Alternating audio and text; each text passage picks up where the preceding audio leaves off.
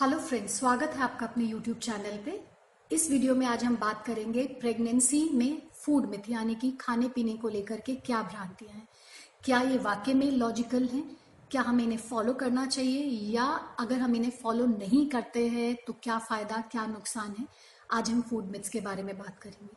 मेरी कोशिश रही है इस वीडियो में कि मैं सब मिथ को कवर कर सकूँ, लेकिन ये एक ऐसा सेक्टर है जिसमें आई एम श्योर गारंटेड है कि कुछ ना कुछ फ़ूड आइटम्स छूट जाएँगे जिन्हें लेकर के आपको कभी ना कभी कोई इंस्ट्रक्शन मिल चुके हैं।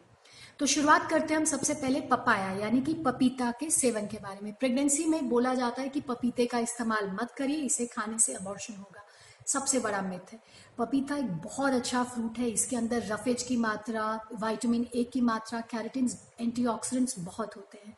इसे इनफैक्ट पपीते का सेवन करने से हमारा डाइजेशन इंप्रूव रहता है, हमें कॉन्स्टिपेशन की समस्या नहीं होती है, जो कि प्रेगनेंसी में हार्मोनल चेंजेस के चलते एक बहुत कॉमन सा कंप्लेंट्स फीमेल्स में रहता है। पपीते का सेवन करना बहुत अच्छा है, इसे रेगुलरली करिए। हाँ ये मिथ स्टार्ट हुआ शायद इस वजह से कि जो पपीते के बीज हैं उसमें एक तत्व पाया जाता है जिसे हम बोलते हैं पेपिन उसके आ, उसका इस्तेमाल किया जाता था पुराने टाइम में अबॉर्शन की ड्रग्स बनाने के लिए। लेकिन जितना मैं समझती हूँ शायद आप भी इस बात से एग्री करेंगे कि पपीते का जब हम इस्तेमाल करते हैं तो हम उसके बीज को नहीं खाते हैं। हम लोग उसके पल्प को खाते हैं जो कि बहुत हेल्दी होता है बहुत न्यूट्रिशियस होता है। तो प्लीज़ इस मिथ से बाहर निकलिए और अच्छा है अगर आपको पपीता पसंद है और नहीं भी अगर पसंद है तो इसका सेवन प्रेगनेंसी में स्टार्ट करिए क्योंकि बहुत अच्छा फ्रूट है। सेकेंड जो लोगों में इन्वॉल्वमेंट रहता है पाइन को लेकर के, वो कहते हैं कि नहीं पाइन का इस्तेमाल प्रेगनेंसी में नहीं करना चाहिए। ये गलत बात है। अगर आपको पाइन से एलर्जी नहीं है, आप रेगुलरली पाइन पहले खाते आए हैं, आपको उससे कोई प्रॉब्लम नहीं होती है तो प्रेगनेंसी में भी आप इसका इस्तेमाल कर सकते हैं। हाँ वो लोग जिन्हें पाइन से एलर्जी है या उन्होंने प्रेगनेंसी से पहले कभी पाइन नहीं खाया है, उन्हें ज़रा सोच समझ करके प्रेगनेंसी में पाइन खाना चाहिए क्योंकि प्रेगनेंसी में हमारी बॉडी में बहुत सारे चेंजेस आते हैं, हमारा इम्यून सिस्टम भी चेंज से गुजरता है, जिसके चलते किसी भी तरीके के एनाफाइलेक्टिक रिएक्शंस यानी कि कोई भी अगर हमें किसी चीज़ से एलर्जी है तो उसका रिस्पॉन्स जो है बहुत लाउड हो सकता है, बहुत खतरनाक भी हो सकता है। तो पाइनएप्पल एक स्ट्रॉन्ग फ़ूड एलर्जन है। अगर आपको इसकी एलर्जी है या आपने पहले इसे कभी नहीं खाया तो ही आप प्रेगनेंसी में इसे अवॉइड करिए। अदरवाइज़ इसके साथ कोई प्रॉब्लम नहीं है। ये एक अच्छा सोर्स है वाइटामिन सी का। और एक अच्छा इसके अंदर जो एंजाइम्स और केमिकल्स मिलते हैं, बहुत अच्छे रहते हैं प्रेगनेंसी में भी और नॉन प्रेगनेंट स्टेट में भी वेट को मैनेज करने के वेट को मैनेज करने के लिए तो आप पाइन का सेवन प्रेगनेंसी में कर सकते हैं। ये बिल्कुल सिंपल है इजी है, इस मिथ से बाहर निकलिए। थर्ड जो है, अक्सर आपको इंस्ट्रक्शंस दी जाती हैं कभी दादी माँ के ज़रिए, कभी सासू माँ या मदर के ज़रिए कि, बेटा, केसर वाला दूध पियो या बहुत ज़्यादा दूध पियो, इससे बच्चा गोरा होगा। अगेन गलत। केसर हेल्दी है न्यूट्रिशियस है डेयरी प्रोडक्ट्स ज़रूरी होते हैं प्रेगनेंसी में खाने के लिए। लेकिन ये इसलिए नहीं दिए जा रहे हैं कि इससे बच्चा गोरा होगा। ये इसलिए दिए जा रहे हैं कि इससे आपके अंदर जो न्यूट्रिशनल डेफिशिएंसी है, जो माइक्रो न्यूट्रिएंट्स की कमी है, वो पूरी कर दी जाती है। जहाँ तक बच्चे के रंग की बात है, वो आपके खाने पीने से अफेक्टेड नहीं होता है, वो जेनेटिक्स पे डिपेंड करता है।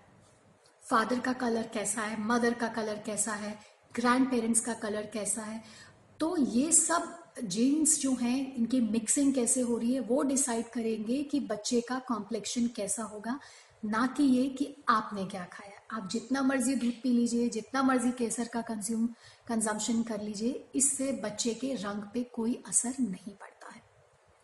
इसके अलावा जो एक कॉमन मिथ है कि दूध में घी मिला करके पीने से लुब्रिकेशन होता है और नॉर्मल डिलीवरी आसानी से हो जाती है। जरा आप दिमाग लगाइए कि कैसे घी में अगर आपने दूध मिला करके पिया है बहुत सारा तो अगर आप पी रहे हैं तो आपके पेट में जाएगा और पेट के ज़रिए आंतों में और फिर बाहर निकलेगा। तो बच्चा थोड़ी ना वहाँ से बाहर निकलता है। बच्चे के लिए जो बर्थ के नाल है, जो वजाइना है, वहाँ तक घी कैसे पहुंचेगा और कैसे लुब्रिकेशन करेगा। तो again it's an illogical myth हाँ घी में अपने कुछ फ़ायदे रहते हैं। उसकी कैल्शियम की मात्रा होती है, उसका एक एनर्जी लेवल होता है। डेयरी प्रोडक्ट्स में बहुत अच्छे न्यूट्रिशंस मिलते हैं। लेकिन एक लिमिटेड क्वांटिटी में ही इसका सेवन करना चाहिए, जितना कि हमें, हमारी बोन हेल्थ और बच्चे की ग्रोथ के लिए ज़रूरी है। ना कि इसलिए कि इससे हमें नॉर्मल डिलीवरी होगी और लुब्रिकेशन होगा। ऐसा ही एक और मिथ डिलीवरी को लेकर के जुड़ा है कि कैस्टर ऑयल पीने से लेबर इंड्यूस होता है लेबर पेन स्टार्ट हो जाएँगे और नॉर्मल डिलीवरी हो जाएगी। Again a myth castor oil yes पहले के ज़माने में जब ड्रग्स अवेलेबल नहीं होती थी अच्छी तो कैस्टर ऑयल को यूज़ किया जाता था कि इसे काफ़ी क्वांटिटी में अगर हम लोग कंज्यूम करते हैं तो पेट खराब रहता है बावल मूवमेंट्स यानी कि आतड़ियों की मूवमेंट स्टार्ट होती है, जिससे एक तरीके का मैकेनिकल स्टिमुलेशन बच्चेदानी को मिलता था। लेकिन ये बात पहले के ज़माने में ठीक थी, जब हमारे पास सेफ़ ड्रग्स नहीं थी। लेकिन आजकल के टाइम पे जब हमारे पास लेबर इंडक्शन के लिए सेफ़ दवाइयाँ हैं, जिनके साइड इफ़ेक्ट्स नहीं होते हैं, उस टाइम पे कैस्टर ऑयल का इस्तेमाल करना for induction of labour strictly no no in fact इसके इस्तेमाल से ऐसा भी हो सकता है कि आपको बहुत ज़्यादा वॉमिटिंग आए, आप बिल्कुल एग्जॉस्ट हो जाओ, आपका पेट खराब हो जाए। तो ऐसे में तो आपका ये भी हो सकता है कि लेबर पेन तो आपने सह लिया, लेकिन पुश करते टाइम आपकी ताकत ही नहीं बची। तो castor oil consumption for reduction of labour big myth इसका इस्तेमाल नहीं करना चाहिए। इसके अलावा डिलीवरी के बाद, खासकर अगर आपकी डिलीवरी सिजेरियन से हुई है देन तो इट्स अ बिग लिस्ट ये नहीं करो, वो नहीं करो, खाना मत खाओ, ऐसा नहीं करो। बहुत बड़ी लिस्ट है। अक्सर लोग ये बोलते हैं कि अगर आपकी सिजेरियन से डिलीवरी हुई है तो आपको खट्टी चीज़ें, यानी कि नींबू या आंवले का इस्तेमाल नहीं करना है, टमाटर नहीं खाना इससे टाका पक जाएगा। मिल्क या मिल्क प्रोडक्ट्स का इस्तेमाल नहीं करना, इससे टाका पक जाएगा। ये बिल्कुल ख़राब बात है। इनफैक्ट जो खट्टी चीज़ें हैं, चाहे वो नींबू है, चाहे संतरा है, चाहे टमाटर है, इनमें बहुत ज़्यादा वाइटामिन सी की मात्रा होती है और वाइटामिन सी टिश्यू हीलिंग के लिए बहुत असेंशियल होता है। तो इनफैक्ट अगर आपने ये सब चीज़ें नहीं खाई हैं तो माइट भी आपकी बॉडी में वाइटामिन सी की डेफिशिएंसी हो जाए, जिसके चलते टिश्यू हीलिंग अच्छी नहीं होती है स्कार्स बहुत गंदे आते हैं स्ट्रेच मार्क्स बहुत खराब आते हैं और वो बाद में बहुत लेट तक फेड होते हैं। तो विटामिन सी का कंजम्पशन करना इन फूड्स की फॉर्म में बहुत ज़रूरी होता है, इससे कुछ दिक्कत नहीं होगी। ऐसा ही कुछ डेयरी प्रोडक्ट्स को लेकर के कहा जाता है कि सिजेरियन से डिलीवरी हुई है तो आपको मिल्क एंड मिल्क प्रोडक्ट्स का इस्तेमाल नहीं करना है, क्योंकि इससे गैस बनेगा पेट में या फिर आपका टाका खराब हो जाएगा। बहुत बड़ा मिथ है। मिल्क एंड मिल्क प्रोडक्ट्स में कैल्शियम की मात्रा बहुत पाई जाती है। और जो कैल्शियम है, वो अगेन बहुत ज़रूरी होता है हमारे टिश्यू रिपेयर और बॉडी हीलिंग के लिए।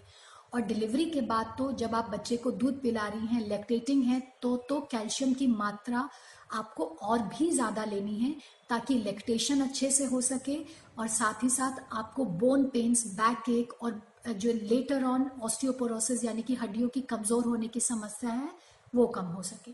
लेकिन हाँ सिजेरियन के तुरंत बाद कुछ दो तीन दिन तक जब तक कि आप अच्छे से वॉक करना स्टार्ट नहीं कर देते हैं तो मिल्क के हेवी प्रोडक्ट्स का इस्तेमाल करना, जैसे मिल्क चीज़ या पनीर, उसे अवॉइड करिए, क्योंकि वो डाइजेस्ट करने में थोड़े से मुश्किल होते हैं हैवी होते हैं। आप अगर बेड रेस्ट पे हैं तो उसे अगर खाएँगे तो इंडाइजेशन बढ़ सकता है। लेकिन इसी टाइम पे अगर आप कर्ड का इस्तेमाल करते हैं तो कर्ड मिल्क प्रोडक्ट है। मिल्क के बेनिफिट देगा, लेकिन इसके अंदर जो लेक्टोबेसिलस नाम का बैक्टीरिया होता है, वो डाइजेशन को इम्प्रूव करता है हेल्प करता है। तो कर्ड इनफैक्ट पोस्ट डिलीवरी खाना बहुत अच्छी चीज़ होती है, जबकि आपको इंस्ट्रक्शन दिए जाते हैं कि कर्ड नहीं खाइए कर्ड खाने से टाका पक जाएगा या बच्चे को ठंड लग जाएगी। ये बहुत खराब मिथ है। पोस्ट डिलीवरी अगर हम लोग कर्ड खाते हैं तो डाइजेशन अच्छा रहता है, साथ ही साथ हमें कैल्शियम की मात्रा भी भरपूर मिल जाती है और इसके अंदर एक मूड एलिवेट एलिवेशन जैसा एक सब्सटेंस भी होता है। अगर आप कर्ड खाते हैं फ्लेवर्ड कर्ड खाते हैं तो खाने के बाद अच्छा लगता है और आपको एक फील गुड फैक्टर भी आता है।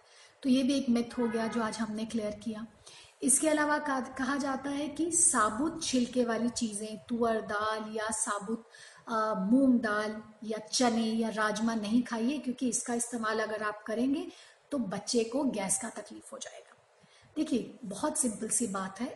आप जो खा रहे हैं, उसमें से जो न्यूट्रिशन निकल करके हमारी बॉडी में आ रहा है, अगर हम प्रेग्नेंट हैं तो ब्लड के ज़रिए वो न्यूट्रिशन बच्चे तक पहुँचता है और अगर आप लेक्टेटिंग है, यानी कि बच्चा डिलीवर हो गया और आप उसे फ़ीड करा रहे हैं तो मिल्क के ज़रिए वो न्यूट्रिशन बच्चे के पास पहुँचता है।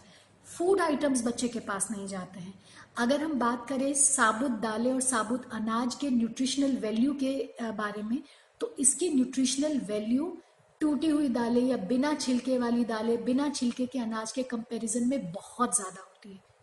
साबुत अनाज में प्रोटीन कंटेंट बहुत हाई होता है बी कॉम्प्लेक्स की मात्रा बहुत अच्छी रहती है, इसमें रफेज कंटेंट बहुत अच्छा होता है।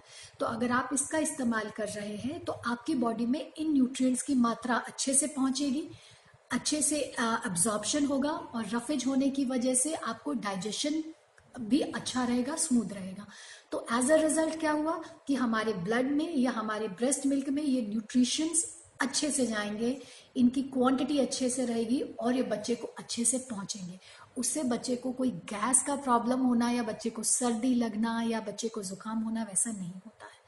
तो ये सब फ़ूड मिथ है। हमें कोशिश करना चाहिए कि हम प्रेगनेंसी में और पोस्ट डिलीवरी इन मिथ को फॉलो ना करें। और आखिरी में मैं ये बोलना चाहूँगी जो सबसे कॉमन है आप अगर प्रेग्नेंट हैं तो आप दो बच्चों, दो लोगों का खाइए। अगर आप जुड़वा बच्चे कैरी कर रहे हैं तो आप तीन लोगों का खाइए। अगेन अमित प्रेगनेंसी के दौरान इतनी रिक्वायरमेंट हमारी कैलोरीज की नहीं बढ़ती है कि हमें दो दो लोगों का खाना है। प्रेगनेंसी में, हर तिमाही में, पहले तीन महीने में थोड़ा सा कैलोरिक रिक्वायरमेंट बढ़ता है। इनफैक्ट पहले तीन महीनों में किसी को अगर मॉर्निंग सिकनेस की या वॉमिटिंग की प्रॉब्लम रहती है तो उनकी भूख कम हो जाती है तो जिससे उनका खाना भी कम हो जाता है और थोड़ा सा तकरीबन एक किलो तक वेट भी लूज हो सकता है। ये सब नॉर्मल चीज़ें हैं। ऐसा नहीं है कि आप प्रेग्नेंट हैं तो आपको खाना ही है, ज़बरदस्ती खाना है ठूस ठूस के खाना है और दो लोगों का खाना है। ये भी मिथ है। जितनी बॉडी की रिक्वायरमेंट है, हमें प्रेगनेंसी में कितना खाना है, वो डिपेंड करता है कि हमारा प्री प्रेगनेंसी वेट कितना है हमारा प्रेगनेंसी के दौरान वेट कितना गेन करना है, वो टारगेट क्या है? सात से बारह किलो का होता है, वो बहुत सारे पैरामीटर्स हैं जिस पे डिपेंड करेगा। हम लोगों की फ़ूड लाइकिंग और डिसलाइकिंग क्या है? क्या हम लोग सिंगलटन प्रेगनेंसी कैरी कर रहे हैं या मल्टीपल इन सब चीज़ों पे डिपेंड करता है कि हमें फ़ूड क्वांटिटी कितनी रखनी चाहिए, ना कि ये कि आप प्रेग्नेंट हो तो दो लोगों का खाना चाहिए। और अक्सर ये भी कहने में आता है कि आप थोड़ी थोड़ी देर में खाइए या बिल्कुल भी भूखा नहीं रहना है, ऐसा नहीं। कभी कभी प्रेगनेंसी में स्मार्ट फास्टिंग करना, यानी कि उपवास करना भी अच्छा रहता है। लेकिन वो एक अलग तरीके के उपवास रहते हैं। उसका कोई रिलीजियस या स्पिरिचुअल बैकग्राउंड नहीं होता है।